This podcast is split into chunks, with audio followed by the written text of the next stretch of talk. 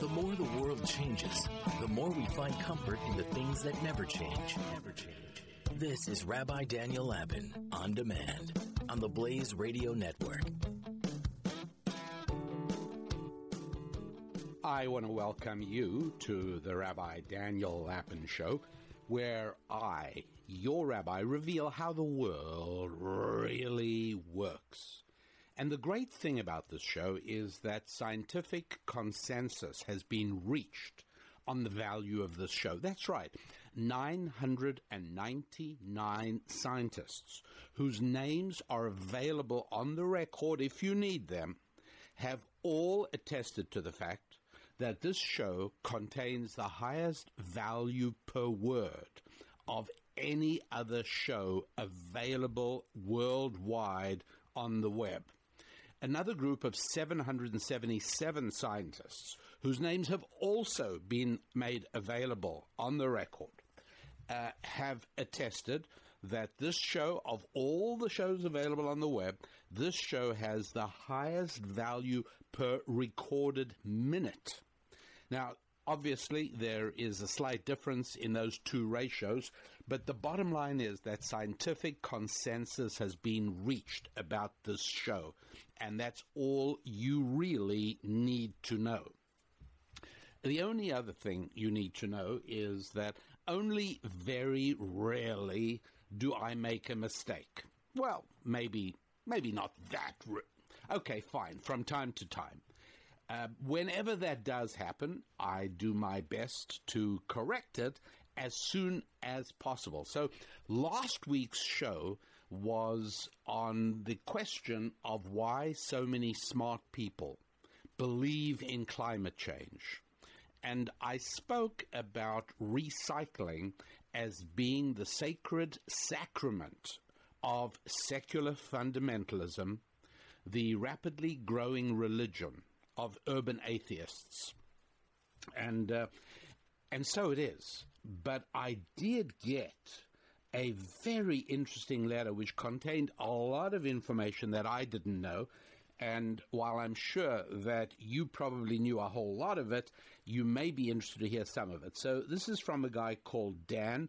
I'm going to leave out his last name just because, um, yeah, privacy factors. I don't want anybody uh, to feel that in writing to me they risk um, in this day and age publicizing your identity is is not a wise thing to do. So. Uh, Dan is an engineer. Listen to this. Rabbi Lapin, I'm listening to your number 38 podcast. What he means by that is that on some platforms, uh, the podcasts are numbered.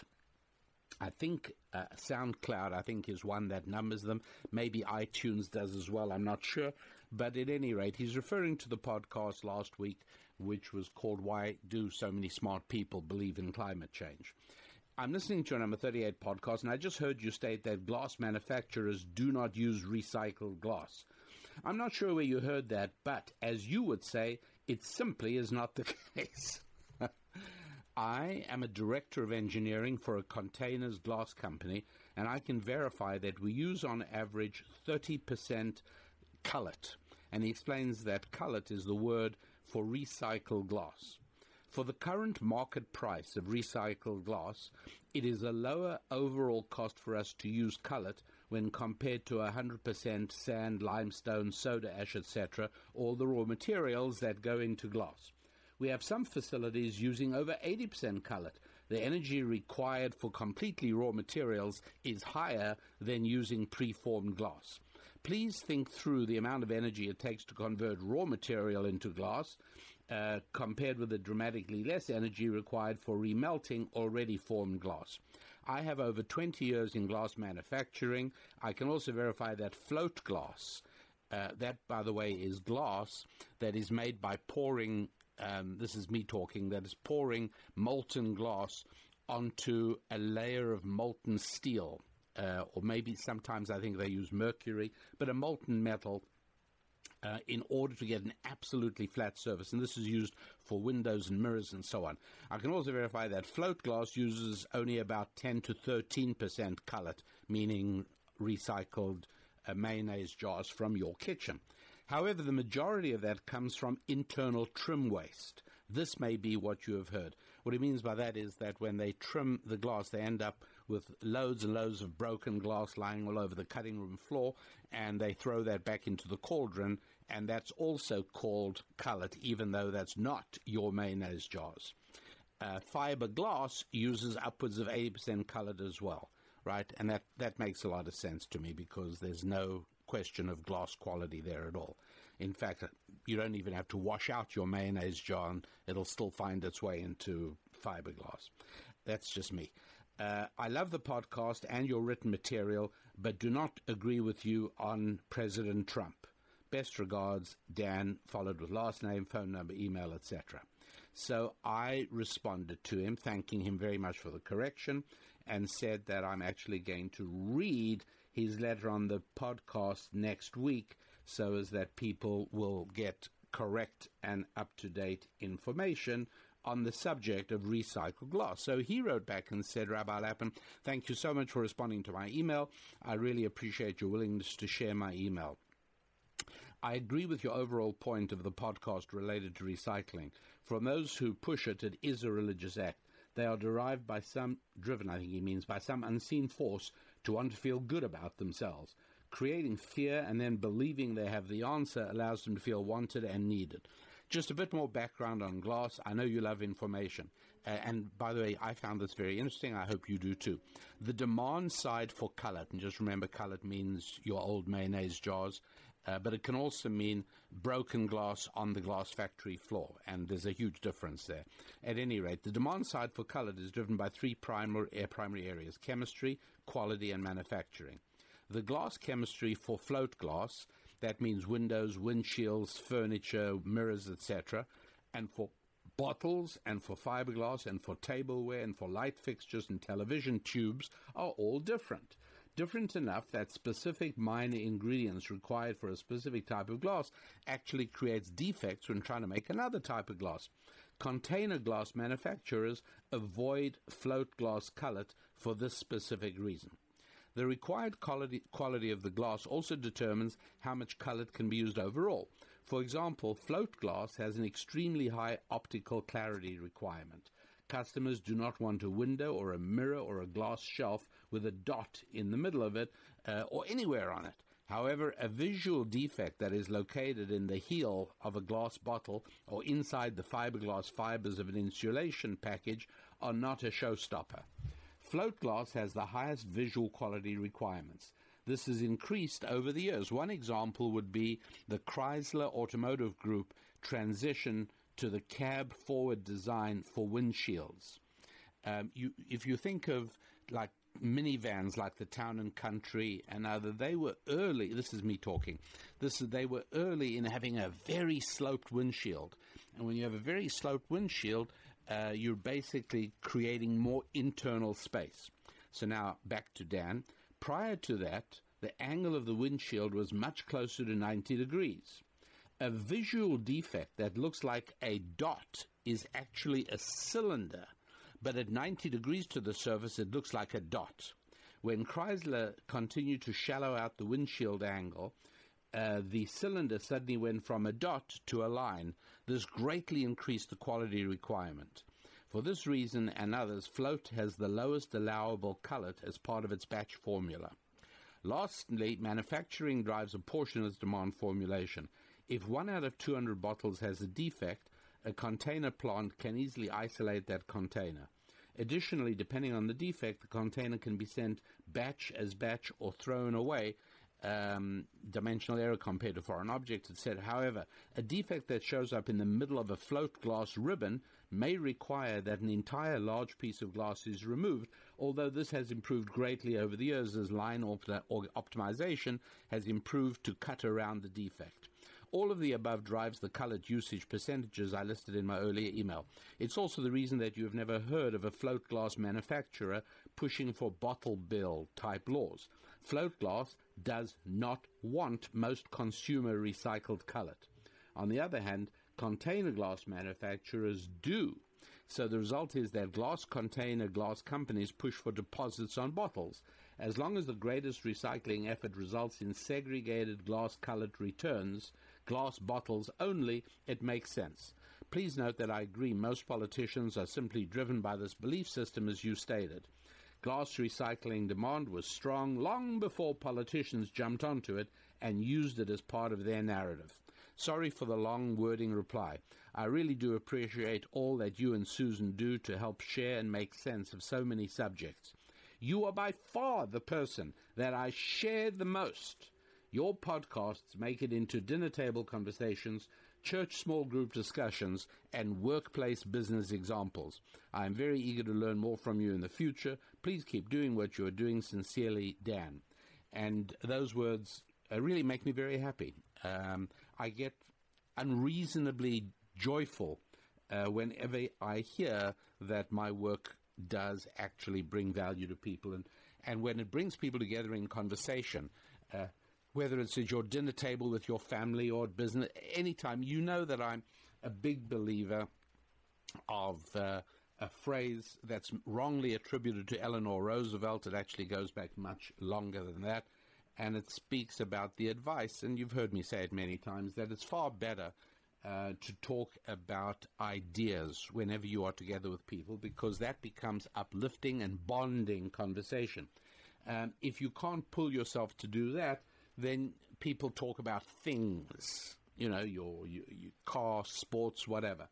Uh, and finally, if you can't even pull yourself to that level, then conversation revolves around people and um, I, I, got a sad but also uplifting phone call. I was talking to one of our daughters who doesn't live at home.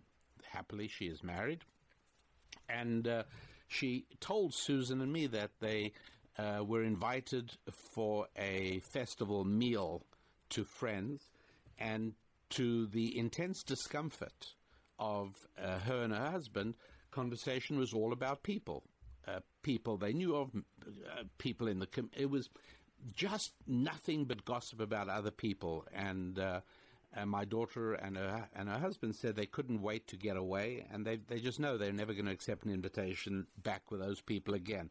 So kudos to that Lapinette and her husband, who who know how um, pathetic it is to have conversation revolve around people slightly better about things, but best of all about ideas. Uh, the idea that uh, we're going to be looking into more deeply in today's show um, has to do with um, women being feminine and men being masculine.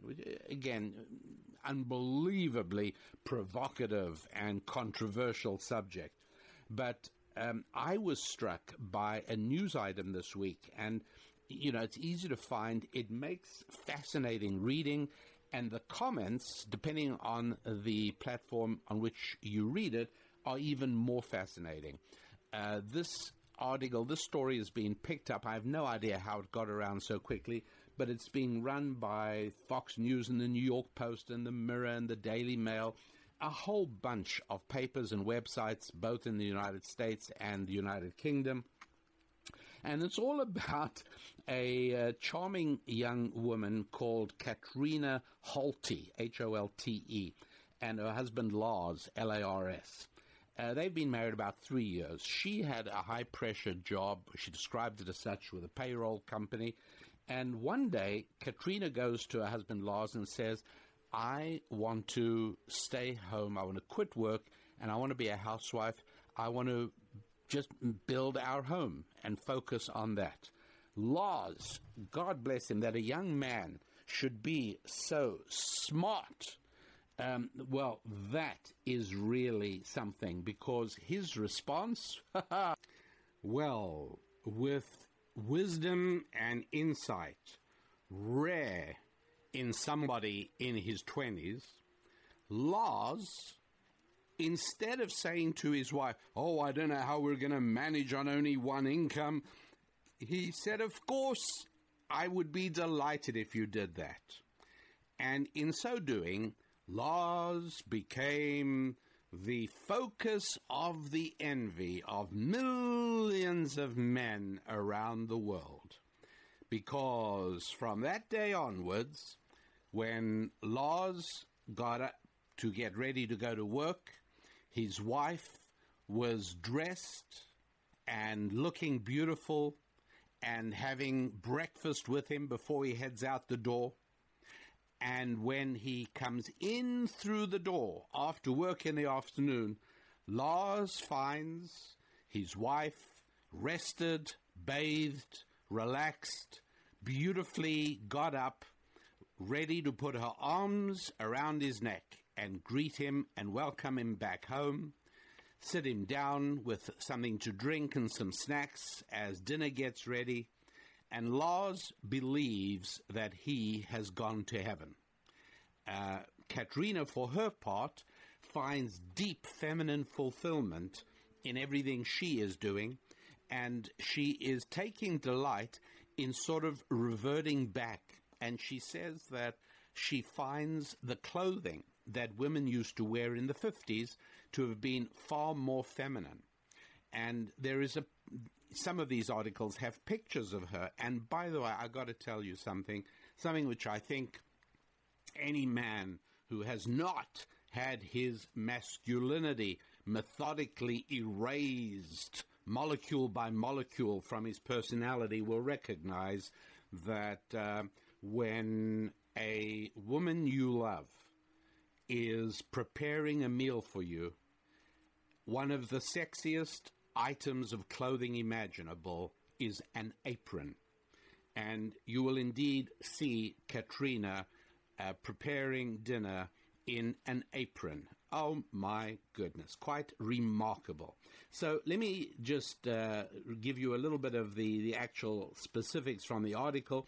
After three years of happy marriage and getting stressed out by her job, uh, Katrina decided to uh, transform.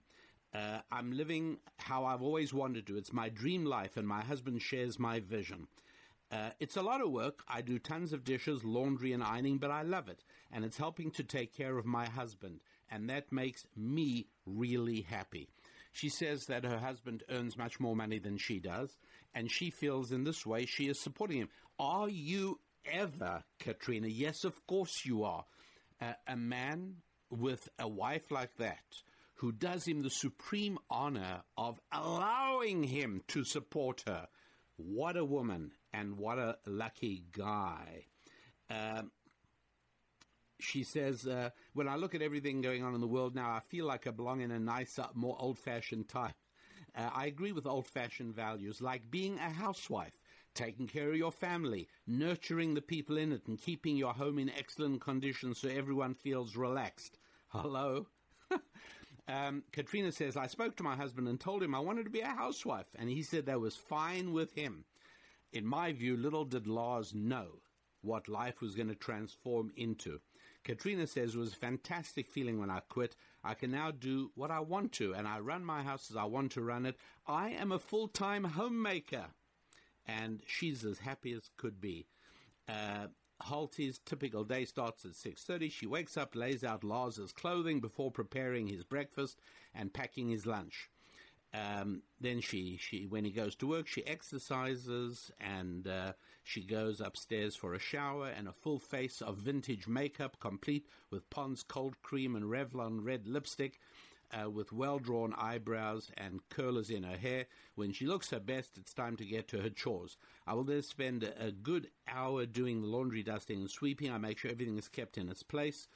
After lunch, when my house is tidy and smelling fresh, I'll go upstairs and sew either for myself or my customers or try out new patterns. Uh, she's got a home business, a sewing home business. It's um, um, it's called Edelweiss Patterns, by the way.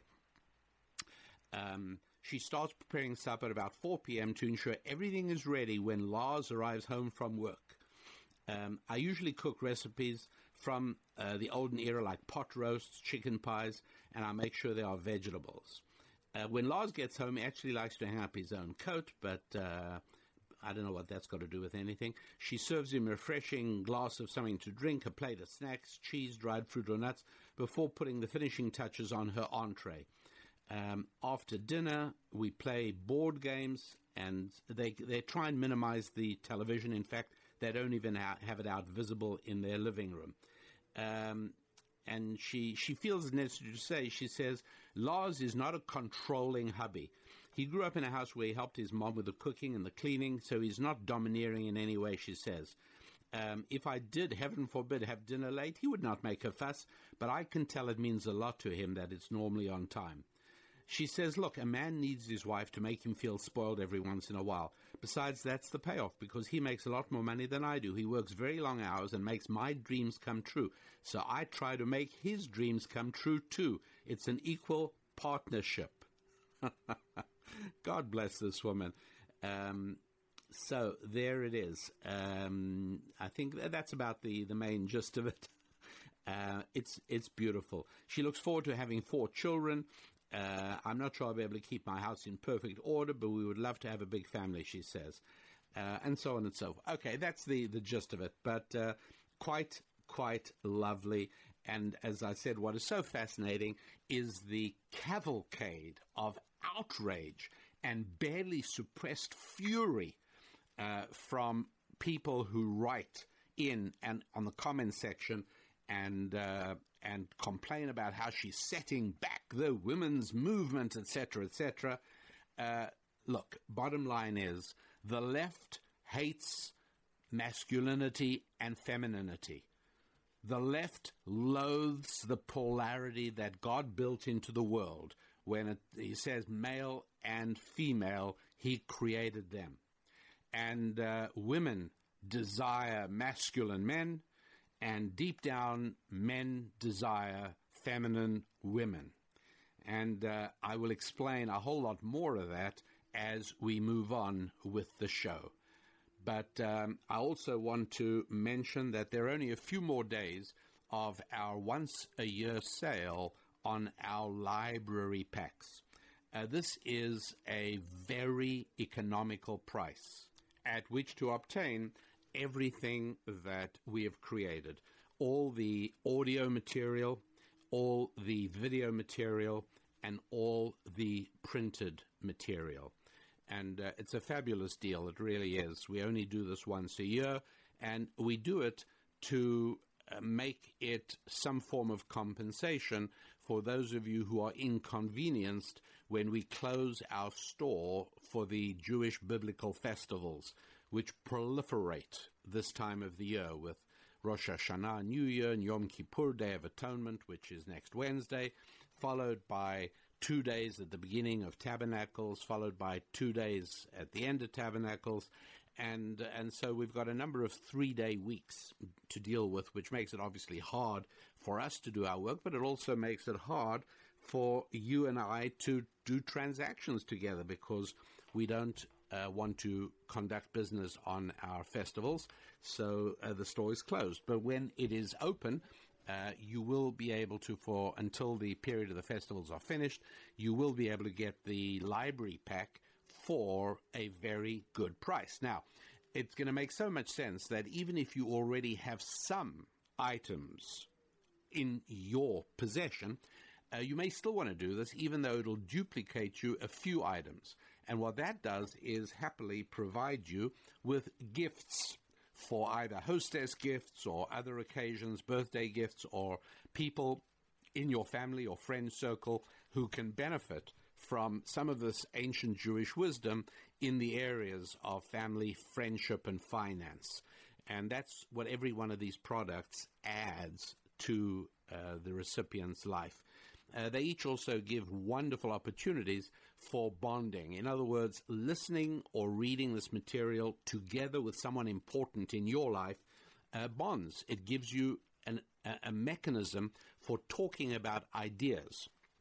And I will tell you this that let's imagine you're a very, you know, an average person like most of us, and then all of a sudden you hear this idea that there is real value in making sure that from now onwards your conversations are, heaven forbid, not about people, only seldom about things, but mostly about ideas. Now you start trying to think of ideas to talk about, and you're not used to it, right? It, I mean, for heaven's sake, it's like asking somebody who doesn't do any uh, weight training to suddenly start doing 100 pound weights. No, it doesn't work like that. You've got to work your way up. And so it is with learning to be able to introduce idea concepts, to introduce a conversation revolving around a concept. Uh, yeah, it helps very much. And what you will find is that any one of these products, and go to our website, by the way, at rabbidaniellapin.com, go to the store and read about the library pack, and you will see there's not a single one of these resources that will not spill out not one or two, but literally dozens of ideas. And while you're listening or while you're reading, you pull out one of your three by five index cards that you keep wrapped in a rubber band in your pocket as an idea capture machine, and, and you just write down some of the ideas that occur to you that would really work for your dinner table or your next meeting. And by the way, business meetings, I like opening business meetings with a conceptual idea. Uh, if it is a religious business group, then it might be something directly from the Bible. And there are plenty of those in the library pack that I'm describing. If I'm uh, starting a meeting with a business group that is not religiously or biblically oriented, then that's fine. I still will start with a few minutes conversation on a topic. And you'd be amazed how quickly people respond and and how intuitively good it makes people think as human beings to express our highest humanity in conversing on topics that are about abstract ideas, not about tangible things or about living people. So, all of that at the library pack. Go to rabbidaniellapin.com and uh, go to the store, read up about library pack, take a look at the price, see if that fits your budget. Remember, you're going to end up probably with some gifts for other people that will be valued and appreciated, and all you got to do is gift wrap them, maybe with a uh, nice little card to go along with that. So, okay, great. All of that is the uh, special sale on library packs over the next few days. Have a look at what's included, by the way. You'll be astonished. We're not talking about just 10 or 20 items. It's more than that. And uh, for very good reason, we call it the uh, sale of the year. Go for it. All right. Uh, are we ready to move on? I think so.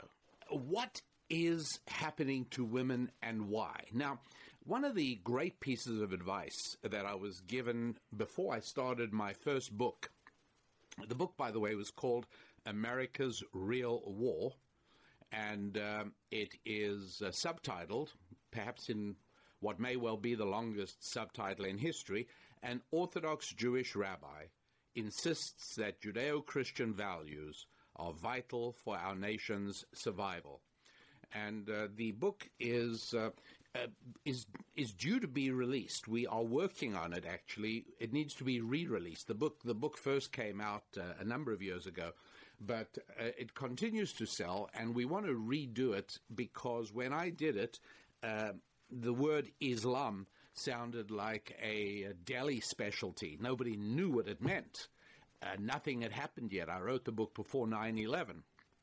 And so the book really does need an update. But I tell you all of that only to tell you that uh, as I was getting ready to put pen to paper, a good friend who is an outstanding writer, far, far better than I am, uh, said to me, he said, What are you working on? I said, The introduction. He said, don't do an introduction. Call it chapter one and just get into the book.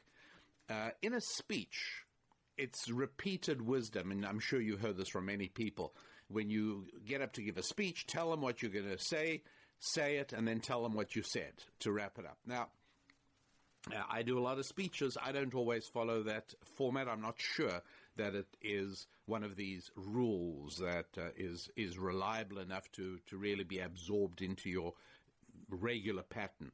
But uh, but when it comes to books, this is a, a, good piece of advice, and I've I've held to it since over the course of writing seven or eight books since then. I've very much held to this of not doing an introduction. Just just get on with it and say what you have to say. You don't have to tell people what it's about. Uh, the reviews will do it. The back cover will do that. But uh, here as well, I don't think I have to give you a an introduction to some of the things we're we're going to be talking about today. I'm just going to do it. All right, just get right into it. And uh, so here here is the interesting thing. I've come across this now uh, about uh, four times in the last three weeks. Somehow, and you know how it is, right? It's like what uh, what uh, is sometimes called synchronicity, right? When things just happen by themselves. Uh, Carl Jung, the distinguished psychiatrist who uh, wisely began began to see through Freud and ended his friendship with Freud eventually. Uh, Carl Jung said, you know, synchronicity, things just happen uh, in ways that could easily be written off as coincidence, but by using the word synchronicity, uh, we're more likely to stop and think about why. Well, uh, numerous times over the last three weeks, I uh, found coming across my radar screen the fact that women are more than twice as likely as men to uh, face depression, to deal with depression. So my first thought was, okay, is there a difference between uh, young women and older women? And I'm not sure, you know, where the, the, the cutoff point is, but, uh, you know, say maybe, maybe 50 or something like that.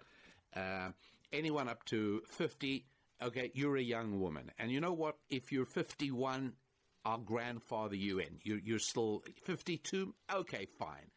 Uh, but by and large, okay. So I thought to myself, all right, fine. Women tend to live a little longer than men, and uh, on average, so maybe women are alone longer than men are alone. Uh, could that be it? Well, turns out that the gap between women and men is greater with younger women. So that's not an explanation. Uh, so, what does or what would account for this uh, strange difference? After all, we're told that uh, women and men are, are largely the same and that there shouldn't be any concerns about distinction or difference.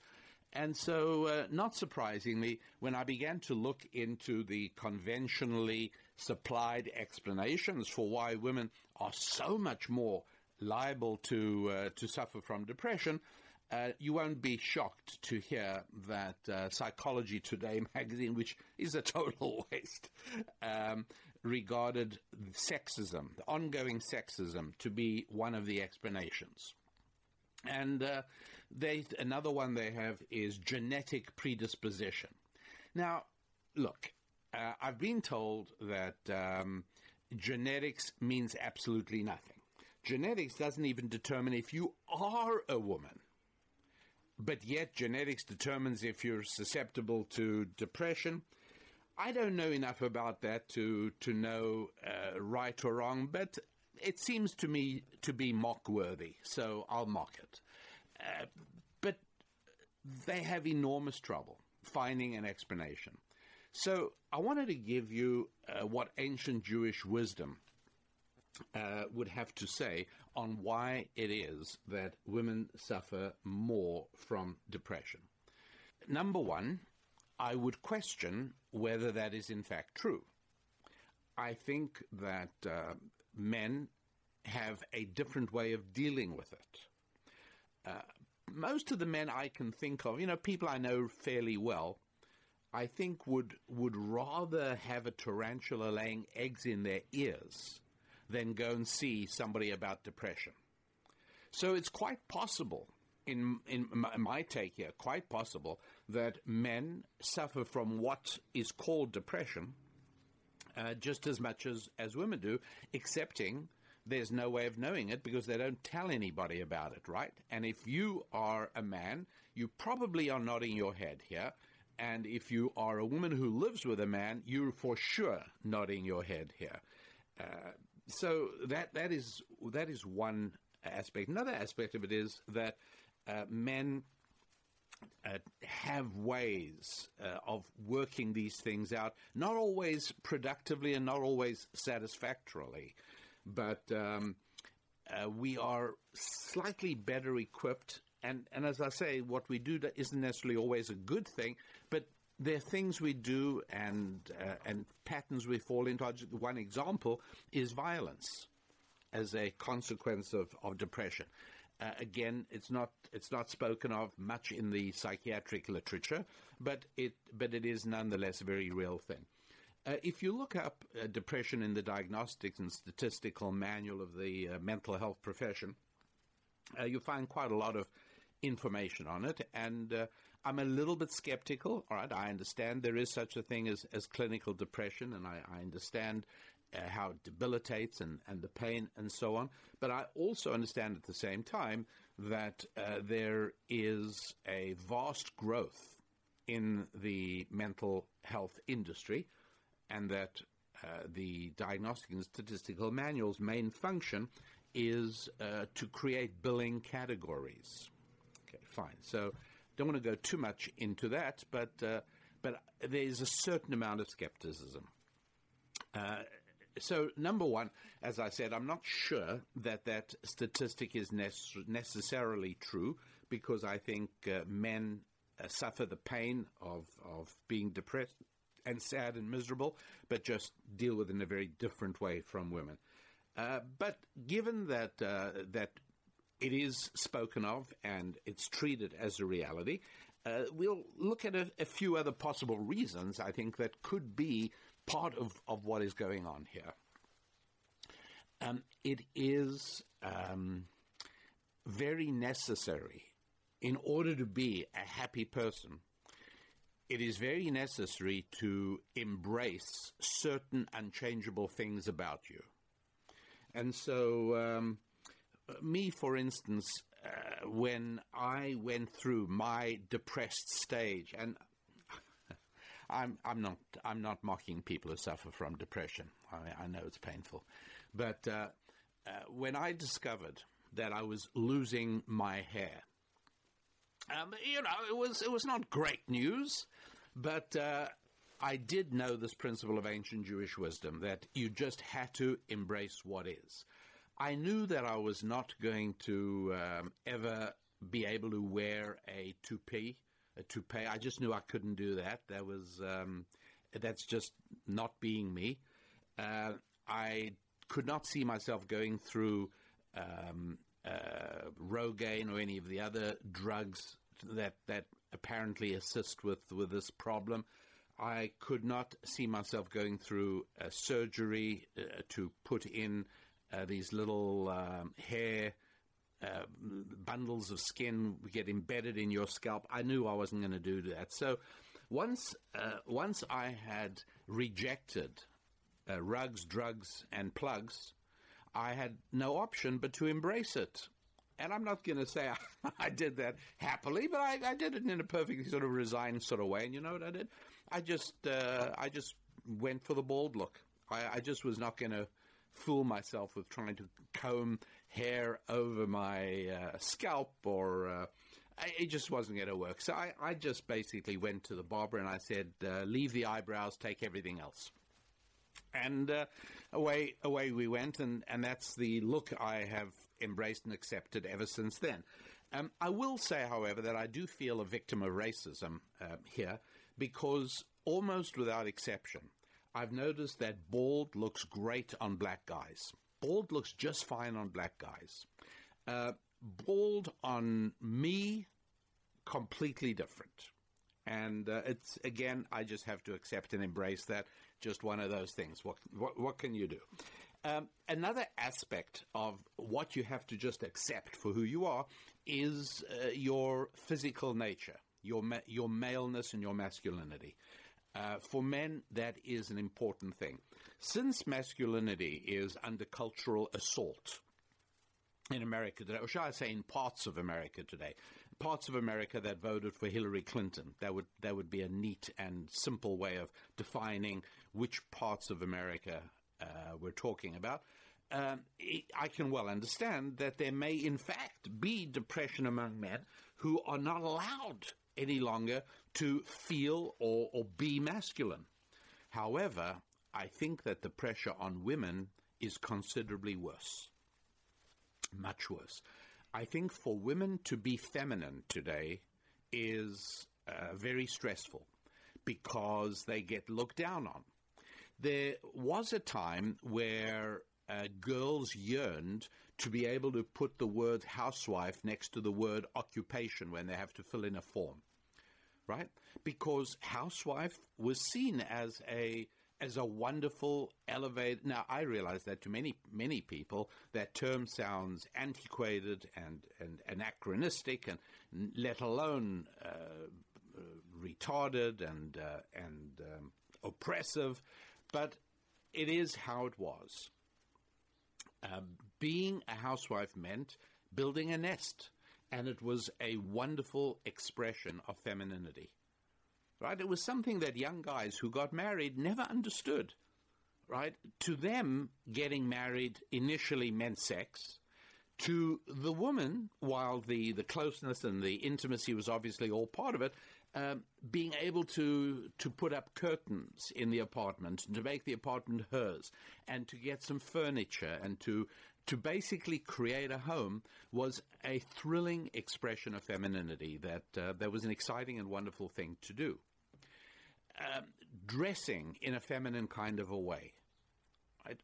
That's not only something that sends a thrill down her man's back, but uh, it's something that women enjoy doing, excepting you're not allowed to do that. When I say you're not allowed to, uh, there are cultural smirks at feminine clothes, feminine dresses. And every now and then, you know, I, as I look through some of the fashion magazines to keep up with the culture, uh, I see them talking about, oh, return to flirty frills and a turn to feminine, feminine uh, clothing. Well, yeah, uh, it crops up every now and then, and, and maybe only uh, at the higher reaches of fashion. But in terms of, of what you see people dressed in, uh, women particularly, uh, for a woman to feel comfortable indulging her femininity, I think is stressful today. And if so, that would also be a factor in why women uh, feel depression at a greater rate than men. But I think there's an even bigger reason, and the bigger reason is something I'm going to tell you about just as soon as we come back. The resource, I commend your attention, and, and many of you ask, you know, uh, we get these emails all the time, how can I support your work? Uh, well, my work is with the American Alliance of Jews and Christians, and uh, one of the ways that you can support what I do here on the podcast is simply making use of the resources that we prepare for you. And the website is rabbidaniellapin.com. Uh, head over to the store, take a look at a resource called the Genesis Journeys Set. Uh, it's eight hours of information.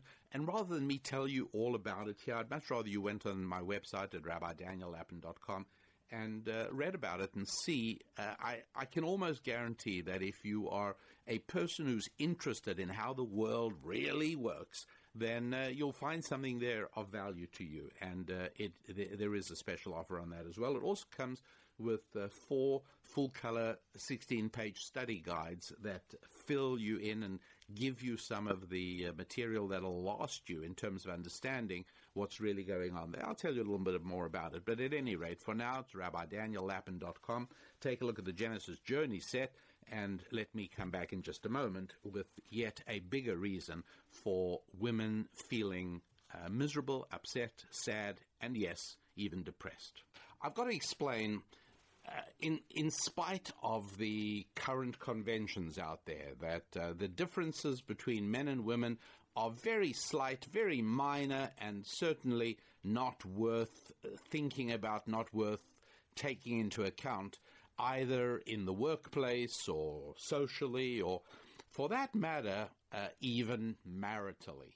And th- this is the, the pressure that is being brought to bear, uh, to a large extent, on men um, who feel that uh, somehow or another, if if their masculine natures emerge, if uh, who they are comes across, it will be slapped down by the woman they're dating, and little by little, men have been taught to to repress their masculinity uh, because the expression of masculinity suggests that there is a polar opposite called femininity and that this distinction between masculinity and femininity is a key part of what the good Lord arranged for human happiness.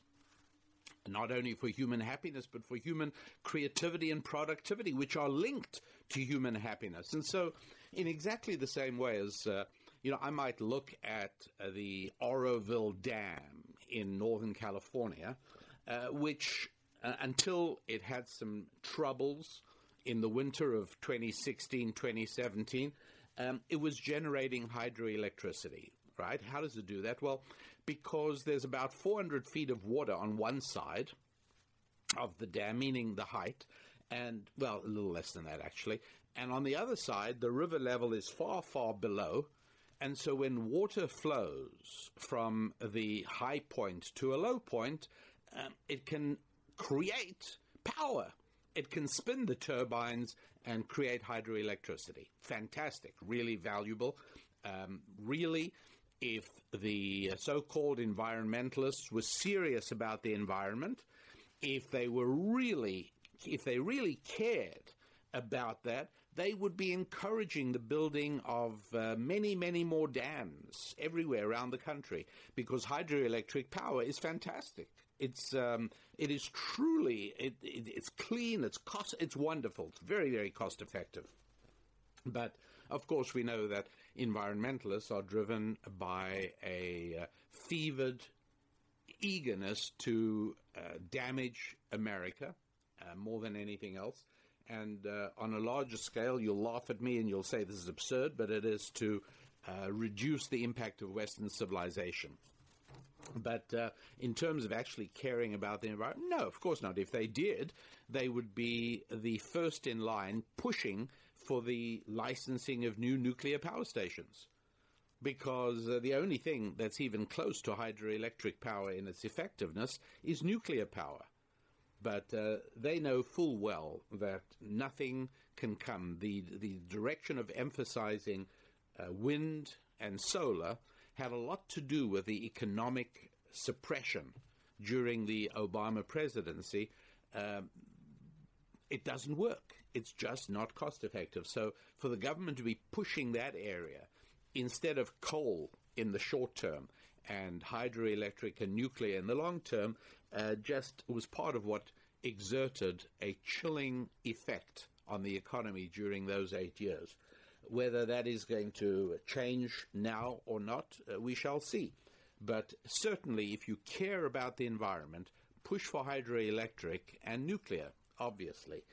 Point being that uh, creativity only results from difference. All right, the reason we have uh, two little holes in an electrical outlet is because for there to be power, it's got to flow from somewhere to somewhere else. Um, the water has to go from somewhere high to somewhere low. If somebody came along and said, you know what, I'm a hydro egalitarian, I want the water level to be the same everywhere. Uh, if they did, if they got the water level the same height on either sides of the dam wall, the turbines would slow down and stop. You've got to have it that way. And so similarly, the some of the, the grand tension and creativity in human life flows from masculinity and femininity. And so masculinity, masculinity is culturally uh, uh, silenced and, uh, and, and eroded, uh, partially because its existence would suggest that at the far pole there is something called femininity, and that too has been aggressively uh, suppressed and uh, and and uh, fought down. You see it in, in a number of different ways. Um, you see it in uh, the language that girls now use. Once upon a time, uh, the femininity of a woman was what stopped men from using vulgar language in her presence. Right? It was a perfectly natural, perfectly normal kind of reaction where even boys at school would say, you know, there's there's a girl here, you know, shut up, don't talk like that. There's girls here. Uh, people would would say that and and people accepted it and acknowledged it. But that was a function of this magical aura called femininity that women and girls would radiate. And it exerted enormous power on men.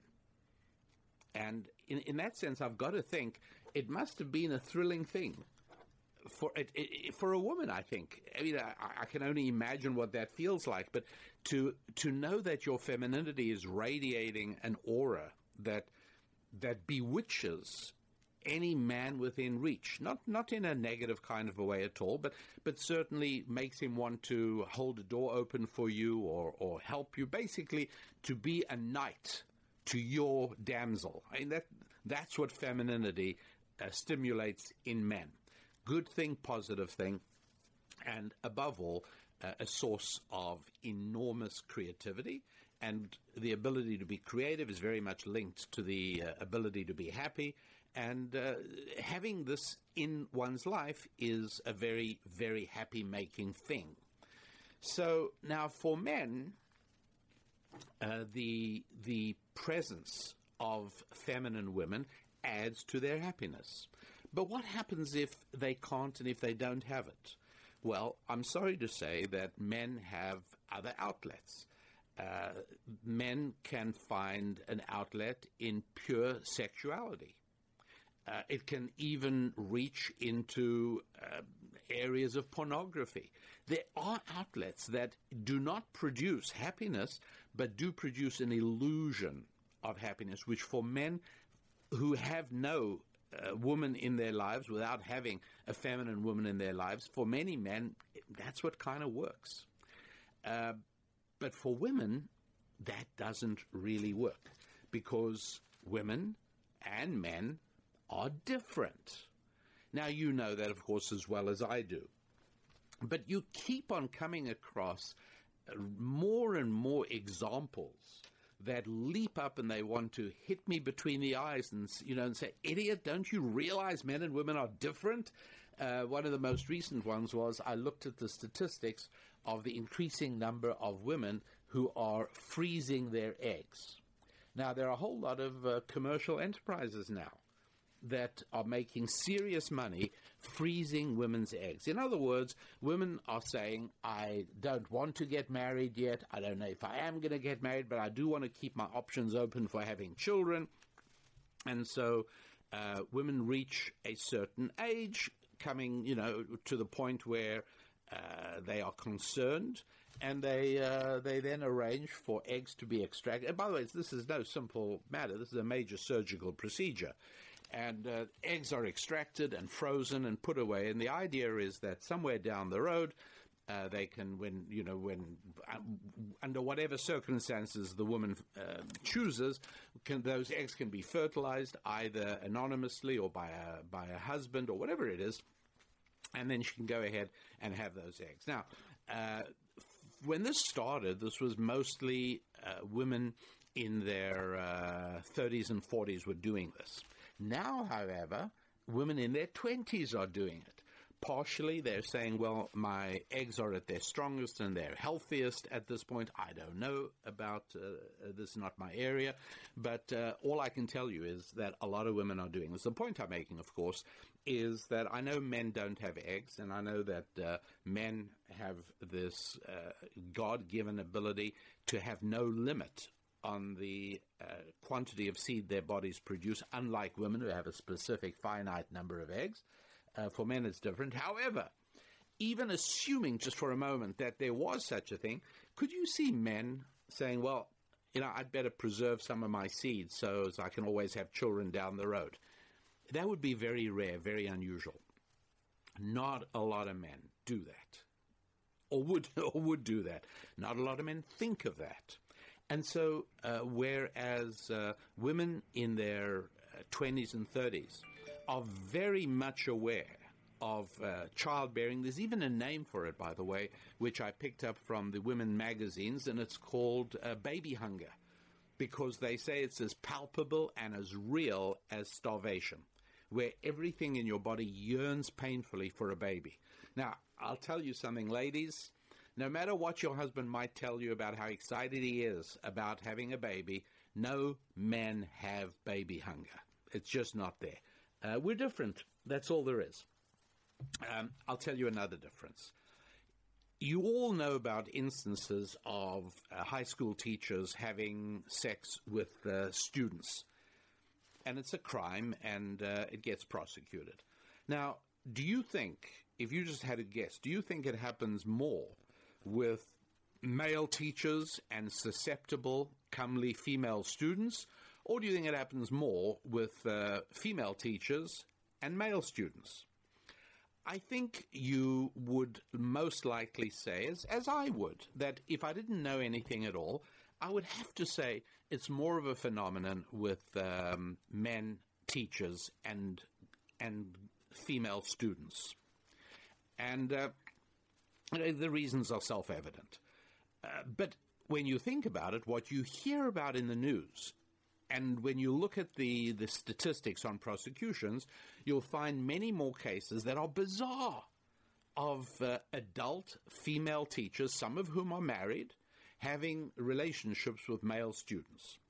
So the answer is that it actually happens both ways, and uh, if anything, it's estimated that it happens more frequently with male teachers and female students. So why don't we hear about it? What's going on? Difference between men and women.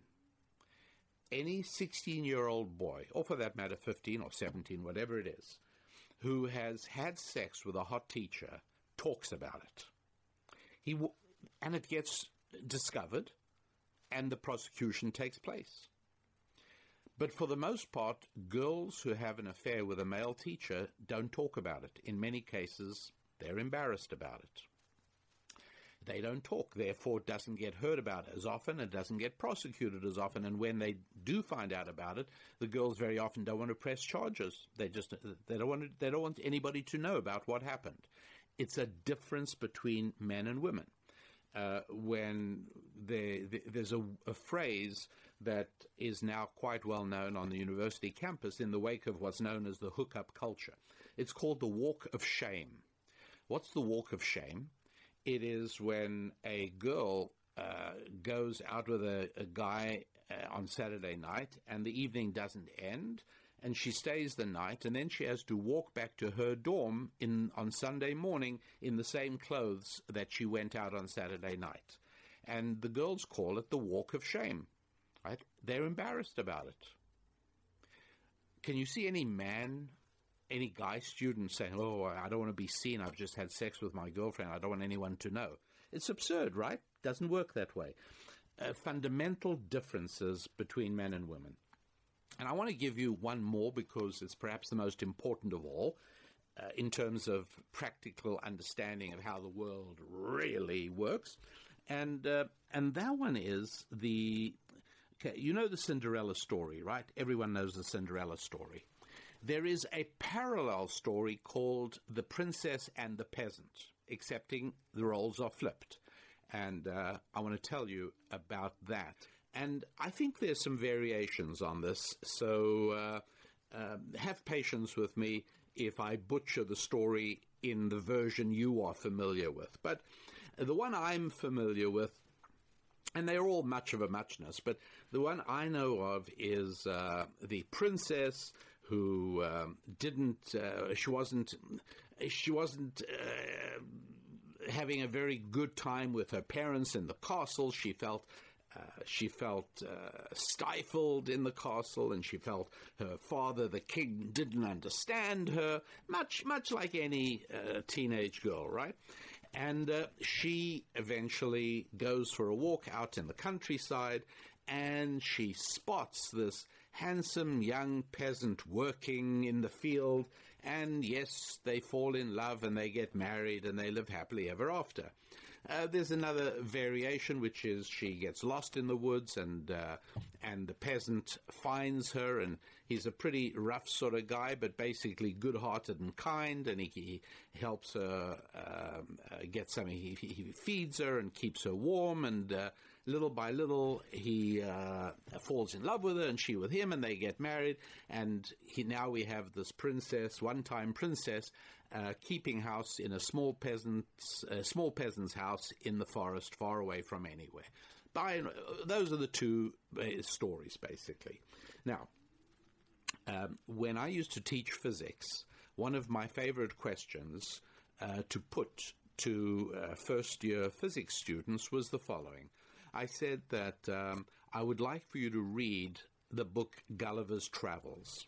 And if you don't have time to read the whole book, read about his travels in two particular places. Uh, one place was the Lily, Lilliput, where he found himself a giant compared to the locals, and another place where he found himself teensy compared to the local giants. And um, and uh, Swift's novel was trying to make various uh, various points. Uh, I think it was as much a political polemic as an adventure story. But uh, my question that I would ask my physics students was assuming only one of those stories is true, which one is true? Which one is definitely false? How can you possibly know, right? Well, the clue is that uh, I'm I'm telling it to physics students, and uh, if you have to uh, guess between two stories, one is a story of huge people beings, and another one is a story about teensy weensy little people. Uh, which is uh, which is more likely? Well, the answer is that uh, giants don't exist, for the same reason that there are not a lot of creatures the size of elephants. Because size, as you go up in size, it is a disadvantage in life, not an advantage. Why is that? because your weight goes up much more quickly than the strength of your bones and your muscles. For those of you who are uh, interested in the um, mathematics of it, uh, it's the difference between the cube and the square. But uh, for the rest of us, it's quite enough to say that you reach a point where the weight crushes the muscles and the bones. It, it just can't work. But when you go down small, the opposite happens. The relative strength increases. And that's why you have enormously strong teensy weensy insects. Right? There are beetles, there are uh, even ants, which do feats of strength that, uh, that you know, are, are, are beyond anything a person could do, size for size. And so sometimes by analyzing a situation, you can tell whether a story is, is realistic or not. Um, so it is with the story of Cinderella and the story of the uh, peasant and the princess, using the principles of ancient Jewish wisdom rather than the principles of physics, it's quite easy to tell which one is more likely. And the explanation, of course, is that men and women are quite different, and that uh, men are um, will, will will be very drawn to women in a, in a lower situation. I'm not talking about low class or badly behaved. I'm not talking about that. I'm saying that for a woman to come from a uh, uh, an, a, a, non-wealthy environment is not necessarily an impediment for her to marry a prince. Uh, the other way around, well, that is problematic because most women want to be with a man who is bigger than them s- smarter than them and richer than them, than they are. That's a reality. Most women would rather be with somebody who has more money than them. Now, for men, it doesn't matter. On the contrary, for a man to marry a woman who has more money than him is not only something that deep down is not what the woman wants, but deep down it's not even what the man wants. Because bringing home the bacon is part of masculinity. Feeling needed on that level is a huge boost for men. And that's why it is that men's sexual identity is so strongly tied in to their ability to make money. The reverse is simply not true. Uh, when if, if a woman loses her job, her femininity does not take a hit in any way at all. Many women report exactly the opposite. The vulnerability increases, and many women experience this, tell me about it, and can't explain it. They're asking me what's going on. They suddenly find that their social life improves when they lost their job or they stopped working or whatever it was. Sure, because now the man you were with felt needed, he felt useful. Big difference. Uh, tragically, we've had ample opportunity to study the effect on men who lose their jobs. There was the logging industry in the Northwest that got killed by a frantic and bogus panic about the spotted owl. Um, there are uh, some of the mill towns of the northeast. Uh, there have been the uh, the Rust Belt in the Midwest. Unfortunately, there have been many, many instances where doctors have been able to research what happens to men who lose their jobs. And, and tragically, and again, I think uh, any guy knows about that link. Deep down, uh, there there is very much a feeling of losing a job and feeling less of a man. There are even even situations I've spoken to men who retire and suddenly feel they're not pulling in the money they were, and they, they feel they've taken a blow to their masculinity. And it's not good enough to say, oh, don't be silly, because it isn't silly at all. It is part of what a man is and who a man is. And so the Cinderella story gets played out over and over and over again all the time. It's um, you know, it's it's the first class traveler marrying a flight attendant he met on a flight. Uh, when when do you ever hear of a female business executive asking the male flight attendant for a date? It's laughable because you know it wouldn't happen. It's impossible. But it does happen the other way around. The Cinderella story works all the time. All the time. And I've, I've said in the past that uh, I I, I fully recognize the danger inherent in um, uh, romantic relationships in the workplace. I really see it, and I sympathize with companies who, who try and prohibit it or, uh, or, or, or, set up various uh, structures within human resources to control it. And I understand because of the perils and the business risks involved. Um, at the same time, I feel unhappy about it from the point of view of women because a job in business for women was very often a step to a good marriage. Because look at it, you're spending eight of your best hours a day at work. And um, what happens? You, you know, you go home, it's the end of the day, you're tired, and you're now supposed to build your social life in the hours you've got left you know, before before it's time to go to sleep. So to rule out the possibility of a romance in the workplace, I think is uh, a blow to women. And um, but I understand it. I, I, do I do see the peril.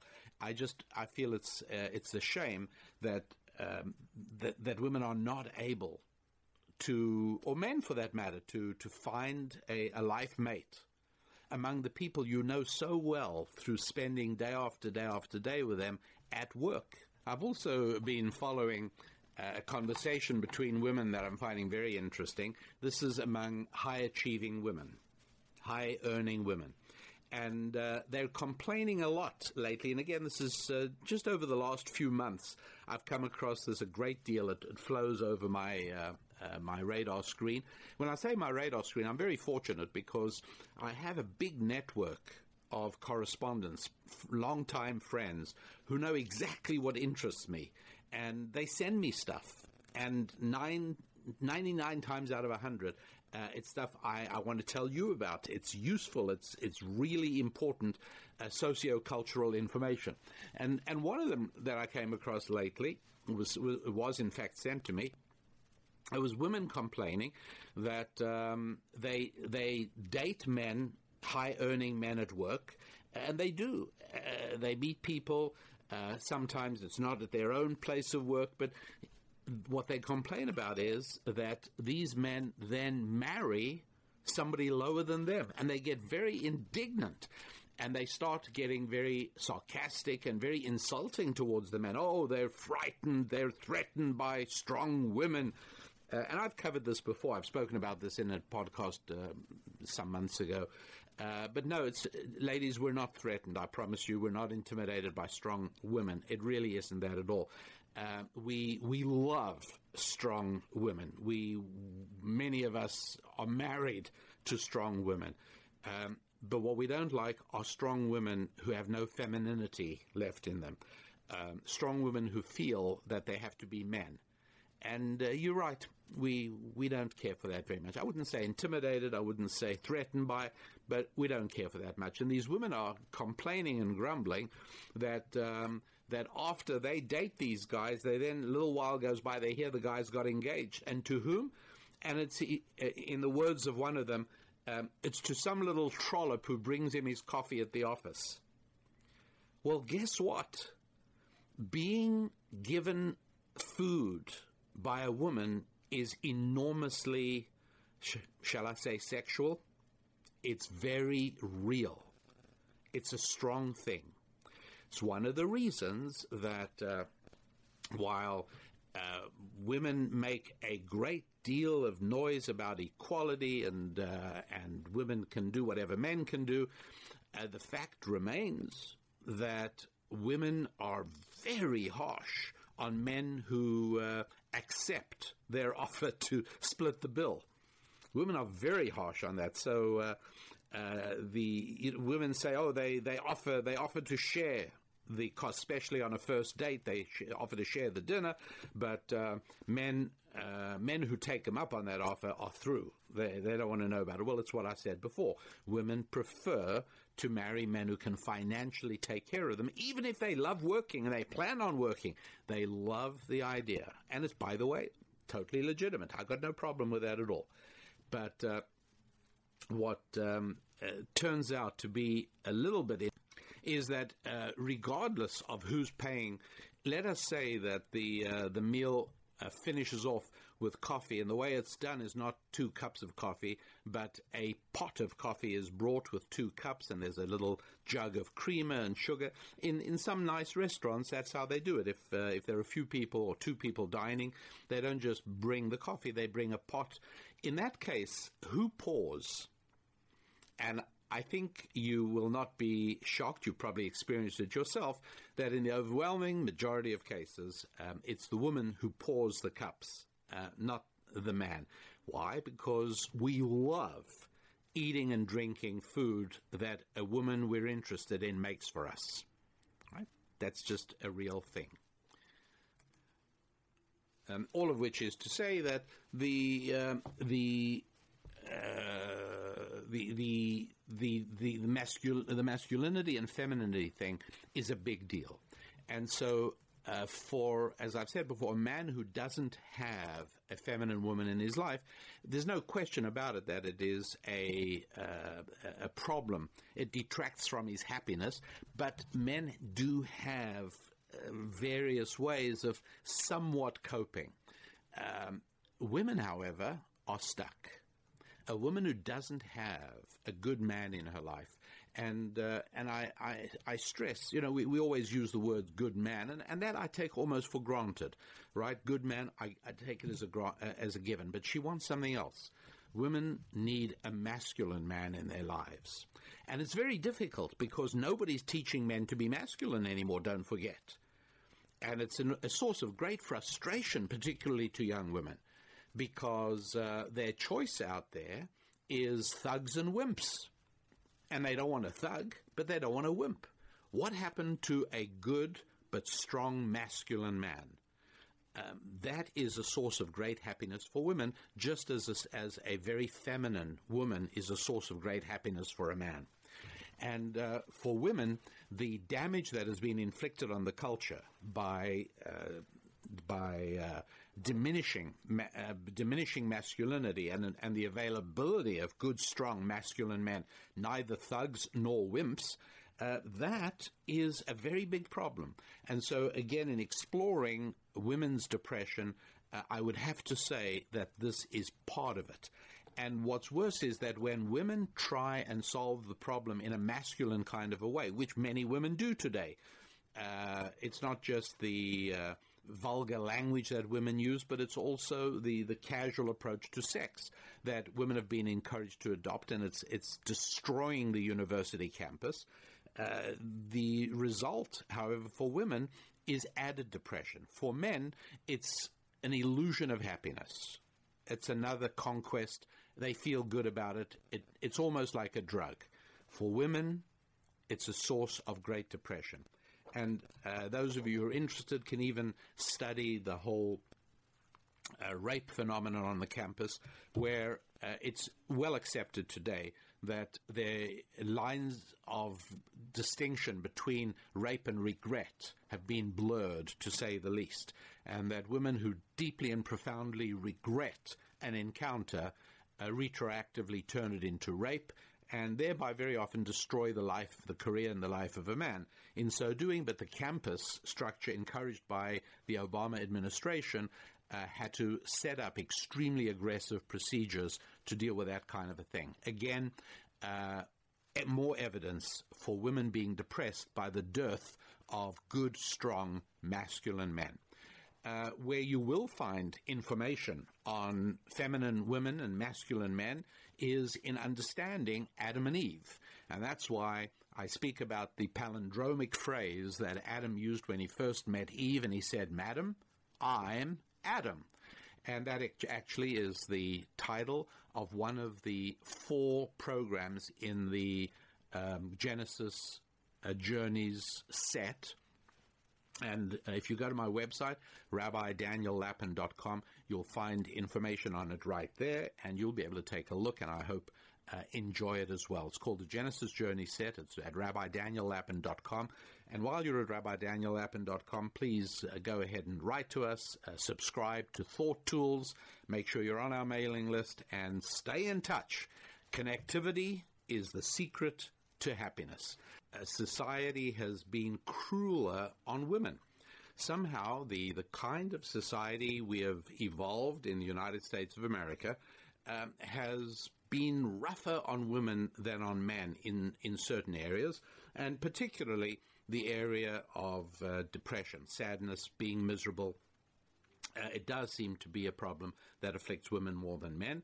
And uh, I'd like to uh, come up with one more ancient Jewish wisdom uh, clue as to what, my, what might lie behind this phenomenon. And, and that is the following um, secrets of happiness, right? What, what makes us happy? Well, I spoke earlier about embracing our uh, realities as men or as women, right? Obviously, uh, the whole transgender movement has resulted in some very unhappy people, right? Because instead of helping people adapt to who they are, we are encouraging this notion that they should be unhappy with who they are, male or female, and that they should then mutilate themselves in order to bring about the desired change. Okay, fine. Uh, the desire, oh, and, and by the way, uh, suicide rates among transgendered people, not good. Uh, and it's not because of society, right? Don't don't buy into that uh, travesty. You hear it all the time. Oh, the reason transgender people um, are so sad and so depressed is because of the way they're treated by society. Look, they're treated with kid gloves by society. Uh, I'd say the, uh, the the treatment they get is unparalleled. So it's it's certainly nothing to do with with, with the level of treatment, uh, but that is a perfect example of unhappiness coming from rejecting who the unchangeable aspect of who you are. Uh, but there's another part, another great secret to happiness. Um, it is creativity through self control. Now, what I mean by this is that the act of creativity is the act of sublimating our baser instincts to bring into existence something of greater value. Uh, it can be building a business. It can it can be uh, uh, bringing a child into the world and raising a child. It's certainly the ultimate act of creativity. Uh, it it can be uh, building a home. It can be uh, all kinds of things. It can even be creating a genuine work of art uh, creativity produces enormous happiness in the human being. However, it's a secondary step because in order to genuinely create, you actually have to sublimate the self. You have to stop doing what you feel like doing and you have to do what your soul is calling you to do. And in the um, you know in the case of building a business, it's really a lot easier to go on welfare than it is to build a business. But one has to throw oneself into it and uh, and and make it uh, a hard driving push that takes incredible effort and causes pain. Let's face it, there's no question about it. All acts of creativ- creativity are like that. In the art world, by the way, I did put in the caveat of genuine art because most of what passes for art today, certainly the stuff that is funded by the National Endowment of the Arts, uh, and a lot of other stuff is nothing but the maudlin outpourings of diseased egos. I don't, I don't accept this stuff as art in any way whatsoever. It isn't. It's, as I say, uh, maudlin outpourings of diseased egos is what I think of it as. So uh, the the secret, however, to all of this is uh, self control to overcome the the lower natures of ourselves. Now, at its most basic, uh, a tremendous satisfaction, a tremendous sense of joy, deep joy and happiness comes from overcoming one's nature. Uh, people who go on a diet and keep to it and are losing weight regularly are not only feeling healthier, but they're also feeling happier. Right? Everybody knows that because conquering your nature, overcoming your nature, brings deep happiness. You follow what I'm saying? It's really important. Um, somebody who starts working out, let's say uh, she's a runner and she starts running regularly and she gets the runner's high, uh, it's happy making because of the pain involved, because of the overcoming everything that is natural in us. That's where deep inner joy comes from. And so this is one of the reasons that um, the whole question, con, you know, in, in terms of uh, American tradition, pursuit of happiness, um, everybody knows that there is nothing as elusive as happiness when you try and pursue it directly. Deep, real happiness um, soul searing joy, so profound and powerful that it becomes palpable. Uh, that kind of deep happiness comes from overcoming what uh, what we think of, certainly in ancient Jewish wisdom, this whole discussion is uh, comes under the topic of overcoming one's evil inclination. You know, what's one's evil inclination? Everything that works towards stopping you from making progress. The evil inclination that tells you what you should do rather than sitting down to write your great novel. What you should do rather than getting up and, and baking a cake. What you should do rather than going to work. What you should do rather than getting married and raising a family all of those things pulling you in the wrong direction, pulling you towards a more destructive life and away from the things that are creative, uh, that is the, the uh, it's called the evil inclination. You can call it whatever you like, but overcoming that produces this deep surging happiness you feel right there in your heart. You know it's real. Now, uh, for boys, there's quite a lot of that early on. Boys are, I mean, one of the most uh, powerful evil inclinations in boys is for violence, right? Pushing things, beating things, kicking things, killing things, I mean, breaking things. That, that's what we have deeply within us. It's, it's an instinct implanted in us. And from the youngest age, we're, we're saying to the boy, no, do not hit your sister. You may not hit your sister, whatever it is. Uh, we are bringing that under control. In so doing, we are giving our children, our boy children, uh, the opportunity to, to feel this inner happiness because overcoming it right, is a source of real happiness. Another area for men to overcome is sexuality. Right now, needless to say, uh, it doesn't mean I'm not talking about annihilating these instincts, right?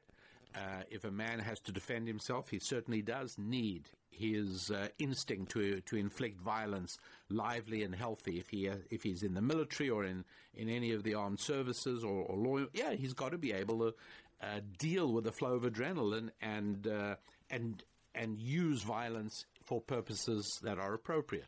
In the same way, uh, men's instinct is to have sex with as many women as possible in as uncaring a way as possible. And, and sure enough, Uh, we're talking of, of female unhappiness and depression. Hello, yes, what's the surprise?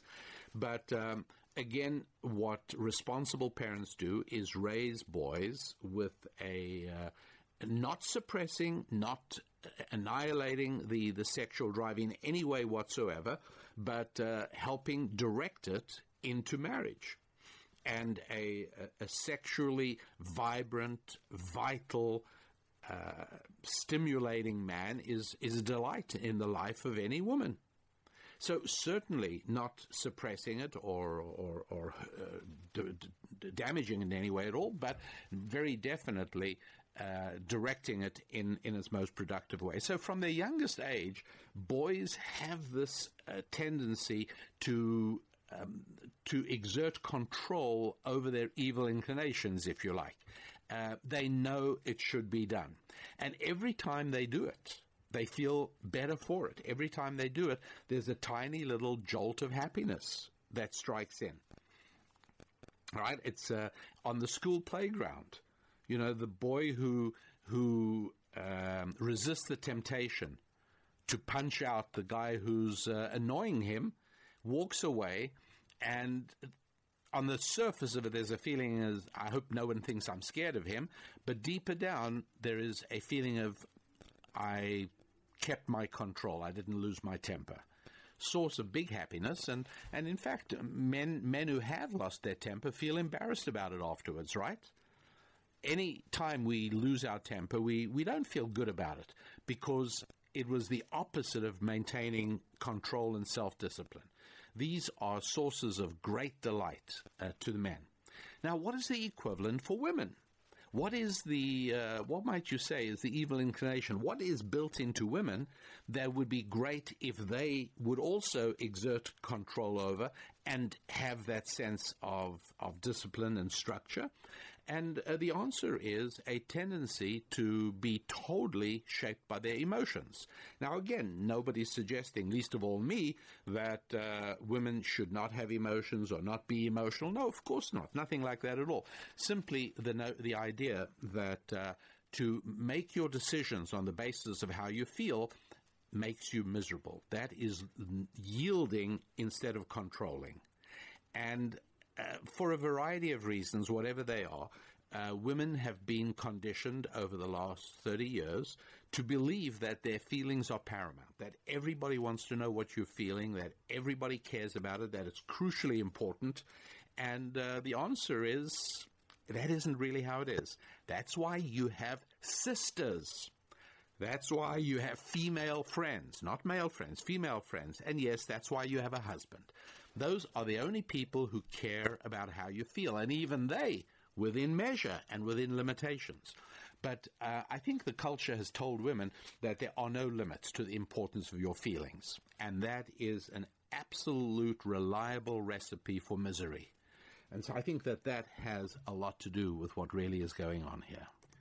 So, uh, what is the antidote to d- depression? What's the cure for unhappiness? And again, I'm not I'm not talking about clinical level depression for which treatment is is uh, certainly recommended, but the the low level depression that again any any person feels at different times. What are what are the secrets? How how do we deal with them? Well, think about this. If a person has a great marriage and no money worries, wouldn't you say that that person has no excuse not to be happy? And somebody might say, well, what about health? And the answer is yes, health is obviously a tremendously important one. And the reason I don't include it, though, is that uh, so I, I have to tell you, holistic health is 2,000 years old. Ancient Jewish wisdom knows all about holistic health. I remember hearing about it for the first time in the culture in the 80s and uh, I was a rabbi in California at the time, and people started telling me about holistic health. So uh, I gave a few lectures on ancient Jewish wisdom and the Bible's view of holistic health. Blew their minds; they were absolutely blown away because they thought they'd invented it. But this idea that uh, that our physical health is very much a function of of how we again obviously there are, are things happen things happen Uh, but in general, physical health can be enormously helped by a state of mind. Nothing more important than a state of happiness. And so uh, that's why I speak about the main, uh, the main things that produce happiness, a great marriage, and no money worries. And everything else falls into place. See? So obviously, uh, the, the two things that GICs do not teach young people, the two things that government indoctrination centers do not teach children while they have them as a captive audience from the ages of 5 to 17, the two things they teach them nothing about are marriage and money. That's where we're at. So obviously, obviously, happiness is an enormous problem. Clearly, uh, what are we supposed to do? Well, uh, first of all, I, am a very uh, big proponent of um, making sure that uh, if you're a man, that your masculinity is intact. That if you're a man, that you are comfortable with masculinity and, and you are who you are. Not that you are comfortable with your level of masculinity, because you've got to look and see whether or not social forces have not uh, indoctrinated you into suppressing some of your masculinity. I, it's it's a big topic to talk about, big topic to think about. It far far beyond what we can cover in uh, the few minutes left remaining to us in today's show. But uh, we will continue on this topic in, in future shows and delve more deeply into it. Uh, for a woman, uh, rediscover your femininity. Discover the joy in surrender to a man, N- not just physically, but emotionally, in, in every way. Uh, all of these things the culture has been trying to drum out of us over the uh, the last few decades, and it um, and, and, it's terribly important. It's it, we, we've got to make sure that the young people whom we have the ability to influence have an awareness of, of what the damage is that has been inflicted so they can at least be aware of it so they can try to counteract it. It's a problem. There is no question about it. And that, as always for me, far too soon brings us to the end of today's show. And so I, your rabbi, wish you a wonderful week ahead. Don't forget to please visit our store at rabbidaniellapin.com. It's also a good place to write to us. And um, please take a look at the annual sale on the library packs. There are two different library packs. There's a variation between them, which you'll readily understand if you take a look at them at the website on rabbidaniellapin.com. Have a wonderful week of good times with your family, with your friends, with your finances, and with your faith. I am Rabbi Daniel Lapin. God bless.